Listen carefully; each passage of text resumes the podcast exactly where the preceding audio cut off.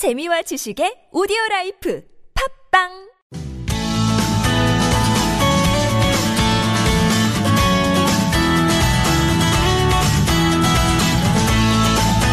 네, 서울 속으로 헌찬입니다. 2부 시작됐습니다. 오늘 가정경제 상담 있는 목요일입니다. 서울금융복지상담센터 최진건 상담위원 나오셨어요. 안녕하십니까? 안녕하세요. 어서 오십시오. 자, 문자 샵 0951번, 짧은 문자 50원, 긴 문자 100원 들고요. 전화 02776-9595번 열려 있습니다. SNS 카카오톡 이용 가능하신 분들은 TBS 라디오와 플러스 친구 맺으시고 무료로 참여해 주시고요. 자, 본격적인 상담 시작 전에 또 어, 금융정보 하나 알려주고 시작하실 겁니다. 어떻게 준비를 해오셨나요? 네. 오늘? 네. 그 이번 주에는 그 휴명 계좌 조회할 수 있는 계좌 통합 관리 서비스에 대해서 말씀드리려고 또 하는데요. 이번 주에 또저 어, 많은 검색 사이트에서 네. 예, 상위권을 차지하고 있던 연말 되면 또 이게 이런 쪽에 관심이 많이 가는데 안 그래도 예. 네, 이 서비스가 그 이번 달 9일부터 이제 시작이 됐는데요. 음. 예. Account Info라는 사이트를 통해서 제공이 되고 있습니다. 예. 아마 뭐 뉴스 등 매체를 통해서 많이 알려졌고 예. 이미 그 포털 사이트 또 예. 검색어로도 많이 올라와서 네. 실제로 본인의 휴면 계좌를 조회해 보신 분이 상당수 있을 것으로 생각이 되는데요. 예. 어, 혹시 아직도 서비스에 대해서 잘 들어보지 못하셨거나 음. 뭐 들어는 본 것 같은데 뭔지 잘 모르겠다라는 분들을 위해서 예. 이 서비스가 무엇인지 조금 어, 설명을 드리려고 합니다. 예. 그 계좌 통합 관리 서비스는 인터넷을 통해서 내가 지금까지 개설한 은행의 모든 계좌를 일괄적으로 조회할 수 있고요. 음. 어, 특정 계좌의 잔고를 다른 계좌로 이전하거나 오. 해지까지 할 수 있습니다. 인터넷으로 네네. 와 그 계좌 통합 관리 쓰는 공인 인증서 예. 혹은 이제 휴대 전화 등을 통해서 본인 확인을 거친 이후에 네네. 이용할 수가 있는데요. 예. 특히 이제 1년 이상 거래가 없고 예. 어, 그 중에서 이제 잔고가 30만 원 이하인 그 소액 비활동성 계좌, 그 그러니까. 휴명 계좌라고 이- 하는데요. 이런 걸 보통 신경 안 쓰셔서 네. 휴면 계좌 되죠. 그런 계좌들의 그 금액을 전액을 다른 계좌로 옮길 수 있고요. 오, 예. 그리고 해지할, 해지할 수, 수 있습니다. 예. 네. 어 그리고 이제 보통 이제 이체 수수료가 있잖아요. 다른 은행으로 네. 옮기면, 예. 그것도 한시적으로 이제 1년 동안은 오. 이체 수수료도 없습니다. 아 그래서 이거 다 저 다 해보시라고 이렇게 홍보를 많이 했었군요 그동안. 네, 그렇습니다. 계좌 통합 관리 서비스 요걸 이용하면 이제 한 번에 어 내가 지금까지 내 명의로 개설된 거 다 모든 은행에 있는 계좌가 다 뜨는 거고. 네, 그렇습니다. 그리고 어 휴면 계좌 같은 거 이른바 그런 것도 다른 데로 그냥 옮겨서 어 내가 뭐 인출도 할 수 있는 거고 실제로 지금 쓰는 통장에서 인출도 할 수 있는 거고 그 전에 있던 거 안 쓰는 거니까 해지도 할 수 있는 거. 네, 이걸 다 인터넷으로. 네, 한 오, 번에 다. 클릭만으로 다 할수 있습니다. 네. 네, 이- 이 서비스가 이제 출시되면서 어 소비자는 이제 장기간 사용하지 않, 않아서 이제 잊고 있던 계좌의 존재 여부 그리고 잔액을 한 번에 확인할 수 있게 되었고요. 예. 은행 측면에서도 이제 수많은 비활동성 계좌들이 많이 있는데 네. 이런 것들을 좀 정리를 통해서 효율적인 전산 시스템 운영이 가능하고 예. 이에 따라서 계좌 관리 비용이 절감되는 효과도 있습니다. 네. 그리고 불필요한 비활동성 계좌가 이제 금융 사기에 악용될 가능성이 있거든요. 네. 그래서 이런 부분을 사전에 차단할 수 있는 효과도 좀 기대할 수 있을 것 같습니다. 예. 어, 혹시 아직 해보지 않으신 분들이 계시면 꼭 한번 이용해 보시기 바라고요. 어, Account Info 혹은 이제 계좌 통합 관리 서비스라고 검색을 하시면 쉽게 홈페이지에 접속하실 수가 있습니다. 예. 어, 이제 참고로 해당 홈페이지에 들어가시면은 자동이체 통합 관리 서비스도 이제 같이 이용할 수 있게 되어 있는데요. 이 자동이체 관리 서비스는 이미 이제 작년부터 시행이 됐던 건데 이제 계좌 이동 서비스로 이제 주로 알고 계신데요. 여러 금융 계좌에 등록되어 있는 본인의 자동이체 등록 정보를 어, 일괄적으로 조회하고 자동이체를 해지하거나 또 변경도 할 수가 있습니다. 자동이체를 뭐 예전부터 많이 이제 이용하고 계시겠지만 보통은 은행 가서 이제 직접 저 주 저 주문을 해야 되잖아요. 이거 네네. 하겠습니다라고 얘기를 해야 돼 신청을 해야 되는 거잖아요. 네. 근데 여기서는 이제 자동이체 통합 관리 서비스를 이용하면 네. 인터넷으로 그냥 다 그렇죠. 개인적으로 할 수 있는 거예요. 네. 어. 그래서 계좌를 이제 쉽게 뭐 다른 은행으로 주거래 은행을 또 바꾼다든지 이럴 때도 자동이체를 또 한꺼번에 예, 예. 바꿀 수도 있고요. 어. 그런 편의성이 있습니다. 네. 그래서 앞으로도 이렇게 좀 금융 소비자의 편의성을 높이는 일- 일종의 그 통합적 서비스가 좀 지속적으로 제공될 것으로 기대가 되는데요. 어, 결국 이런 제도나 서비스도 이제 활용을 해야 가치가 있는 것이기 때문에 좀 현명한 금융 소비자가 되기 위해서는 이런 정보에 좀 더 민감하게 어, 반응을 할 필요가 있고요. 예. 이런 것들이 우리 생활에 어떤 영향을 미칠지 좀 잘 판단하고 잘 이용을 하셨으면 좋겠습니다. 네, 알겠습니다. 음, 어, 항상 저 알찬 금융 정보들을 이렇게 소개를 해주셔서 그리고 저 몇 개 그냥 통합 해가 해가지고 설명을 하기엔 쭉 듣는 시간도 괜찮겠다 싶긴 한데 예, 여러분들도 상당히 많으니까 4785번님 네, 사연부터 들어가 보겠습니다. 5년 전에 직장 생활 그만두고 생활비 명목으로 대출을 받았는데요. 이게 점점 늘어났습니다. 연체한 지 2년 가까이 됐고요. 파산 면책 진행하면 과거 상황까지 조사를 한다고 하는데 퇴직금을 생활비로 쓴 것들이 혹시 문제가 될지 만약 파산 승인이 안 나면 어떤 불이익이 있습니까? 라는 질문입니다. 네, 결국은 이제 파산 면책 신청을 하게 되면 어 어디까지 이제 조사를 할 것인지 그리고 어 면책 불허가 되면 어떤 불이익이 있는지 네. 이런 부분이 좀 궁금하신 것 같은데요. 예. 어 보통 파산을 이제 접수하게 되면은 현재의 상황뿐만 아니라 어 과거의 재산 변동 그리고 혹시 있을지 모르는 사회 행위 예. 뭐 이런 재산을 뭐 다른 데로 이전을 했다든지 이런 예. 부분들에 대해서 어 법원에서 이제 조사를 하는데요. 예. 보통은 이제 법원에서 직접 어, 판사가 조사를 하는 게 아니라 어, 변호사한테 위임을 합니다. 예. 그래서 그 변호사가 신청인을 조사하게 되는데 어, 이런 변호사를 이제 관제인이라고 합니다. 음, 네네. 그래서 이제 관제인이 선임이 되게 되면은 어 기본적으로 이제 과거 10년까지 조사를 할 수 있거든요. 10년까지. 네. 그래서 5년 전에 지금 퇴직을 하셨다고 했고 그때 받은 퇴직금을 좀 걱정하고 계신 것 같은데 예. 분명히 이제 조사 대상이 될 수가 있습니다. 음. 어 하지만 이제 제 생각에는 크게 문제는 없을 것으로 보이는데요. 예, 물론 그렇죠. 어 퇴직금을 네. 어, 어느 어느 정도 지금 일을 하셨는지에 대해서는 정확히 모르겠지만 예, 예, 예. 만약에 꽤 큰 금액을 뭐 예를 들어서 억대의 퇴직금을 받으셨는데 그 이거를 뭐 불과 얼마 사이에 다 썼다라고 예. 어 그렇게 한다면 좀 문제가 될 수 있고 네네. 분명히 조사 대상이 될 수 있지만 예. 어좀 몇 천만 원 정도 이제 퇴직금을 받았고 네. 그거를 이제 몇 년에 걸쳐서 지금 5년이라고 하셨으니까 예. 몇 년에 걸쳐서 어 생활비로 또 소득이 없는 기간에 음. 생활비로 사용을 했고 또 분명히 이제 이자 상환 또 돌려막기를 하면서 예. 그런 이자 상환에 썼다라고 한다면 어느 정도 이제 상식적인 선에서 어, 이해할 수 있기 때문에 예. 어, 크게 문제가 되지는 않을 것으로 좀 생각이 됩니다. 음, 이게 뭐 과거 10년까지 이제 퇴직금 같은 것들 특히 어 조금 깊이 들어갈 수도 있는 것이 네. 혹여나 여기 이제 어 허수고 그렇죠. 앞에 앞에 나온 거는 허수고 뒤쪽에 이제 뭐 은닉을 했다거나 네네. 뭐 이런 의심을 받을 수 있다는 건데 이건 뭐 지금 5년이란 기간을 봐도 그렇고 어 생활비가 뭐 다른 데서 뭐 이렇게 융통하실 수 있는 게 아니었을 테니까 네네. 예, 아마 이걸로 다 소진이 되셨을 거다. 충분히 뭐 조사관도 파악할 수 있을 거라는 그렇죠. 짐작이신 거죠. 네. 예.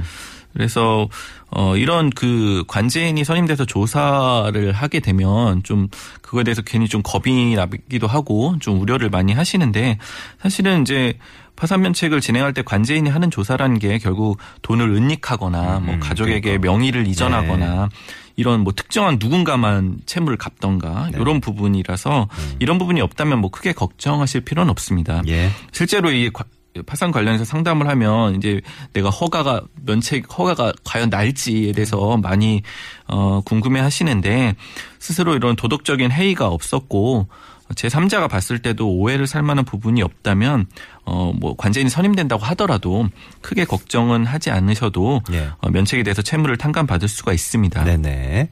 어, 그런데 혹시나 어, 이제 조사 과정에서 이런 부분이 발견이 돼서 면책 불허가 판결, 판, 판결도 분명히 날 수가 있거든요. 예. 면책 불허가 나면 불이익은 사실 불이익대로 받으면서 어, 그, 채무는 그대로 남게 되는, 어, 말 그대로 이제 최악의 상황이 좀 벌어지게 됩니다. 예. 그래서, 어, 면책 불허가 나면은 신원증명서에 이제 파산자로 기록이 그대로 남게 되고요. 예. 법인 뭐 설립 시 대표이사도 될 수 없고, 네. 전문 자격증 취득의 제한도 있고요. 네. 예, 이런 여러 가지 자격의 제한이 주어지는데 문제는 이제 채무 그대 채무도 이제 그대로 남게 되는 것이죠. 그래서 어 채무는 그대로 남으면서 파산자로서 여러 가지 제한이 주어지는 상황이 벌어지게 되니까 예. 파산 접수를 뭐 한번 해보고 안 되면 말지 이런 식으로 하기에는 분명 위험이 있습니다. 그러네요. 그래서 어, 하지만 이제 파산에 대해서 걱정하고 있는 불이익들은 바로 이 면책 불허가의 어, 문책 불허가가 되었을 때 받는 불이익이라고 보시면 될 것 같은데요. 반대로 얘기하면 면책 승인이 되면 이런 분이, 불이익은 모두 이제 사라지게 됩니다. 네. 그리고 복권이 되는 것이고요. 네. 그래서 이런 부분들 참고하셔가지고 일단은 파산 진행이 가능한지 여부를 미리 좀 상담을 받고 예. 어, 그런 진행을 하시는 게 좋을 것 같습니다. 말씀하신 대로 지금 상황이 이러니까 한번 해보지 이걸로는 안 되는 게 파산 그렇죠. 신청이군요. 예. 어, 요즘 뭐 워낙에 또 경기도 안 좋고 예, 경제적으로 어려운 분들도 많고 또 뉴스를 봐도 뭐 파산과 관련된 그 뭐 유명인들의 소식도 굉장히 많이 저 보도가 되고 있는 상황이라서 조금은 어 뭐 그러시면 안 되겠고 그럴 리 없으시겠지만 조금 이제 예전보다 쉽게 생각하시는 경향도 네네. 없지 않을 것 같은데 뭐 이- 이 다른 거 몰라도 채무조정제도 중에 파산에 있어서만큼은 좀 신중하게 예, 상당히 신중하게 접근을 하셔야 되는군요. 4870번님 며칠 전에 급하게 대, 대부업체에서 대출을 받았습니다. 자세한 내용을 알아보지 못하고 받다 보니까 금리도 너무 높고 신용 등급에도 안 좋다는 걸 나중에 알게 됐어요. 지금이라도 다른 데서 대출을 받아서 갚는 게 좋을지 바로 갚으면 신용 등급은 다시 그 전으로 회복이 되는 건지 궁금합니다 하셨어요. 근데 이게 대출을 처음 이용하거나 잘 이용하지 않았던 분들의 경우에 어, 지금 혹시 급한 돈이 필요한 경우에 예. 어떻게 대출을 활용해야 하는지에서 잘 모르시는 분들이 있습니다. 예. 어, 대출에도 이제 우선순위가 있고 그 우선순위에 따라서 순차적으로 대출을 알아봐야 되는데요. 예. 어, 물론 이제 문의 주신, 아, 문의 주신 분처럼 정말 급하게 돈이 필요한 경우에 이렇게 우선순위에 따라서 좀 알아보는 것 자체가 좀 힘들 수 있거든요.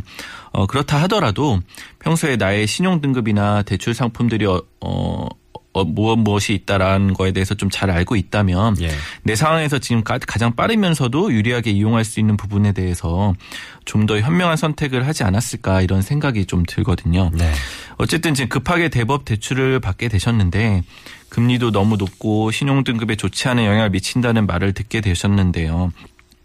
대법 금리가 많이 내려가긴 했지만 여전히 어 최고 금리가 27.9%에 달하고요. 혹시나 미등록 대부업체, 즉 이제 불법 대부업체라고 하는데 예. 이런 곳을 통해서 대출을 받으셨다면 이보다 더 높은 금리가 적용되었을 수도. 있습니다. 예. 어, 지금 그 내용으로만 보면 다른 대출을 알아보지 않고 그냥 급하다 보니까 대법 대출을 이용하게 된 것으로 보이는데요. 네. 이럴 때는 뭐 가능하다면 말씀하신 것처럼 어, 다른 대출을 받아서 대법 대출을 해결하는 것이 좋습니다. 그리고 그렇게 단기간에 좀 바로 해결을 한다면 신용등급도 어, 좀 다시 회복이 될 것으로 생각이 되는데요. 예.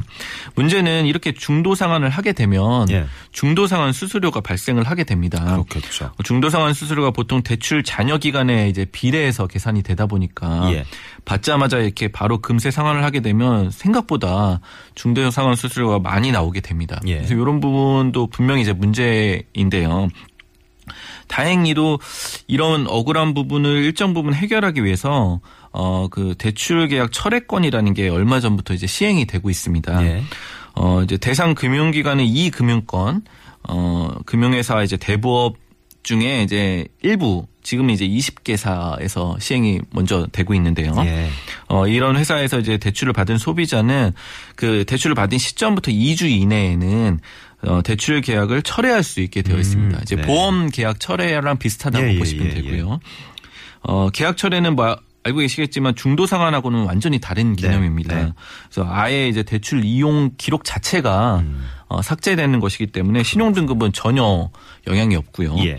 어, 중도 상환이 아니기 때문에 중도 상환 수수료도 납부하지 않게 됩니다. 예. 예. 어, 그래서 이 제도를 활용할 수 있는지 일단은 좀, 어, 파악을 해보시는 게 좋겠는데요. 대법체가 좀 많이 시행이 되면 좋은데 현재는 20개만 해당이 되니까 음. 예, 예. 그 대상이 되는 회사인지 일단 한번 보시고 기한이 남아 있다면 좀 빠르게 신청하면 좋을 것 같습니다. 그리고 만약에 그렇지 않다면 음. 네. 사실은 어쩔 수 없이 중도 상환을 하든지 예. 아니면은 6개월 정도 이용 정상적으로 이용하다 보면 이제 바꿔드림론을 이용할 수 있으니까 예. 이런 부분도 좀 어, 어떤 부분이 좀 유리할지 한번 판단을 해보시면 좋을 것 같습니다. 네. 근데 일단 뭐 지금 만약에 대출 계약을 급하게 이제 해서 어 받으셨잖아요 돈을. 네네. 그럼 이제 대출 계약을 해지하면 그건 이제 고, 고스란히 성환을 하긴 그렇죠. 해야 되는 네네. 거잖아요. 근데 그 돈을 마련하실 수 있냐가 또 문제군요. 네네, 그렇죠. 급, 급히 이제 상환을 해야 되는 상황이면. 네. 음. 그래요. 이건 좀 지금 현재 상황을 고려해서 좀 잘 결정을 하셔야 될 부분 같은데요. 샵 0951번 50원 유료 문자, 또 기문자나 사진 전송 때는 100원의 정보 이용료 부과되고요. 027769595번 전화 열려 있습니다. 카카오톡 플러스 친구 TBS 라디오도 친구 맺게 하시면 무료 참여 가능하고요. 6329번님, 어, 이 치아 치료를 받아야 돼서 치과에 가보니까 비용이 너무 크게 나옵니다. 지금이라도 치아 보험 들고 치료를 받는 게 좋을까요? 어, 치아 보험 가입할 때 유의해야 될 점 궁금합니다. 하셨어요. 네. 광고도 요즘 많이 나오고 네, 치아 보험. 이게 네. 저 치과 가면 일단 목돈 든다는 거에 제일 그렇죠. 예, 겁이 나실 거예요. 많은 분들이. 네. 그 치아보험이 아마 출시된 것이 2000년대 후반인데요. 아직 10년이 안 된 걸로 알고 있는데 사실 되게 빠르게 성장한 보험 상품이라고 할 수 있을 것 같습니다. 네. 아무래도 이제 목돈이 들다 보니까 예. 근데 이제 보험료 자체는 좀 저렴한 편이니까 또 많이 인기가 있, 는 상품인데요. 어, 일단 뭐 상품의 내용에 대해서는 좀 지금 다루기는 좀 어려울 것 같고 그럼 주의하실 점 몇 가지만 좀 말씀을 드려보겠습니다. 예. 어, 일단은 그 면책 기간과 감액 기간이라는 게 있는데요. 음. 문의 주신 분도 지금 치과에 가서 견적을 받다 보니까 너무 돈이 많이 들 것 같다. 예, 그래서 예. 치아보험을 알아보신 것 같은데요. 가입을 한다고 해서 바로 보상이 되는 것이 뭐 아닙니다. 일반적인 보험 상품이 다 그렇죠. 네. 네. 물론 이제 일반적인 보험 상품도 그렇지만 보통 이 치아보험 같은 경우에는 그 감액 기간이 좀 더 길거든요. 길어요. 그래서 어 이제 90일 이하에는 면책 기간으로 보장이 전혀 되지 않고요. 90일은 전혀 안 네. 되고. 예. 이것도 좀 상품마다 다르긴 한데 네. 좀 가장 보편적인 상품을 말씀드리는 네. 겁니다. 그래서 그리고 2년 이내에는 50%만 이제 아. 지급이 되는 것이 일반적이고요. 그 2년이 지나야 가입한 지 그렇죠. 2년이 지나야 내가 원했던 어쨌든 보상 금액까지 나오는군요. 맞습니다. 어허. 네. 그리고 두 번째로는 이제 보장하지 않는 경우를 물론 이것도 일반적인 보험 상품과 예, 예. 마찬가지입니다. 네. 약관상 보장하지 않는 경우 분명히 확인을 하셔야 되고요. 예. 치아보험 같은 경우에는 일반적으로 미용 목적 치료 그리고 이미 이전에 보철 치료를 받은 뭐 임플란트나 예. 이렇게 받은 부위에 대해서 수리나 복구 이런 치료는 어, 보장이 되지 않습니다. 보통은. 대부분. 예. 예. 그래서 새로운 이제 임플란트를 하거나 이런 경우에만 이제 음. 어, 보상이 나가고요. 예. 그리고 한 개의 치아를 복합적으로 치료할 경우에는 보험금이 큰 한 가지 항목만 어, 보험금을 지급하는 아, 이런 경우가 있기. 때문에 이런 부분도 좀 꼼꼼하게 잘 살펴보셔야 될 것 같아요. 예. 마지막으로 이제 치아보험은 갱신형 상품이 많이 있기 때문에 예. 갱신 시 보험료가 오를 것이라는 것을 충분히 좀 감안을 하셔야 됩니다. 그래서 지금 시점에서는 좀 부담이 안 되더라도 어, 갱신될 때마다 좀 나이가 들수록 큰 폭으로 오르는 경우가 많이 네, 있거든요. 네, 네. 그래서 이런 부분을 좀 감안하셔가지고 꼭 필요한 시점에 이 상품을 유지할 수 있을지에 대해서 그러니까, 네. 좀 판단해 보시고 어, 가입을 좀 검토하시는 게 좋을 것 같습니다. 일반적으로 볼 때 그 실손 상품, 일반 의료 실손 상품 가입할 때보다도 조금 더 생각을 하셔야 될것 네, 같아요. 맞습니다. 그렇죠? 예, 네. 고려해야 되실 게 지금 말씀하신 것도 있고 이거 잘 좀 따져 보셔야 될 음. 내용이네요. 서울 금융복지상담센터 최진건 상담위원과 함께한 시간이었습니다. 오늘 수고 많으셨습니다. 감사합니다. 가정 경제 특히 가계 부채와 관련된 상담 서울 금융복지상담센터 1644의 0120번 평소에 이용하십시오.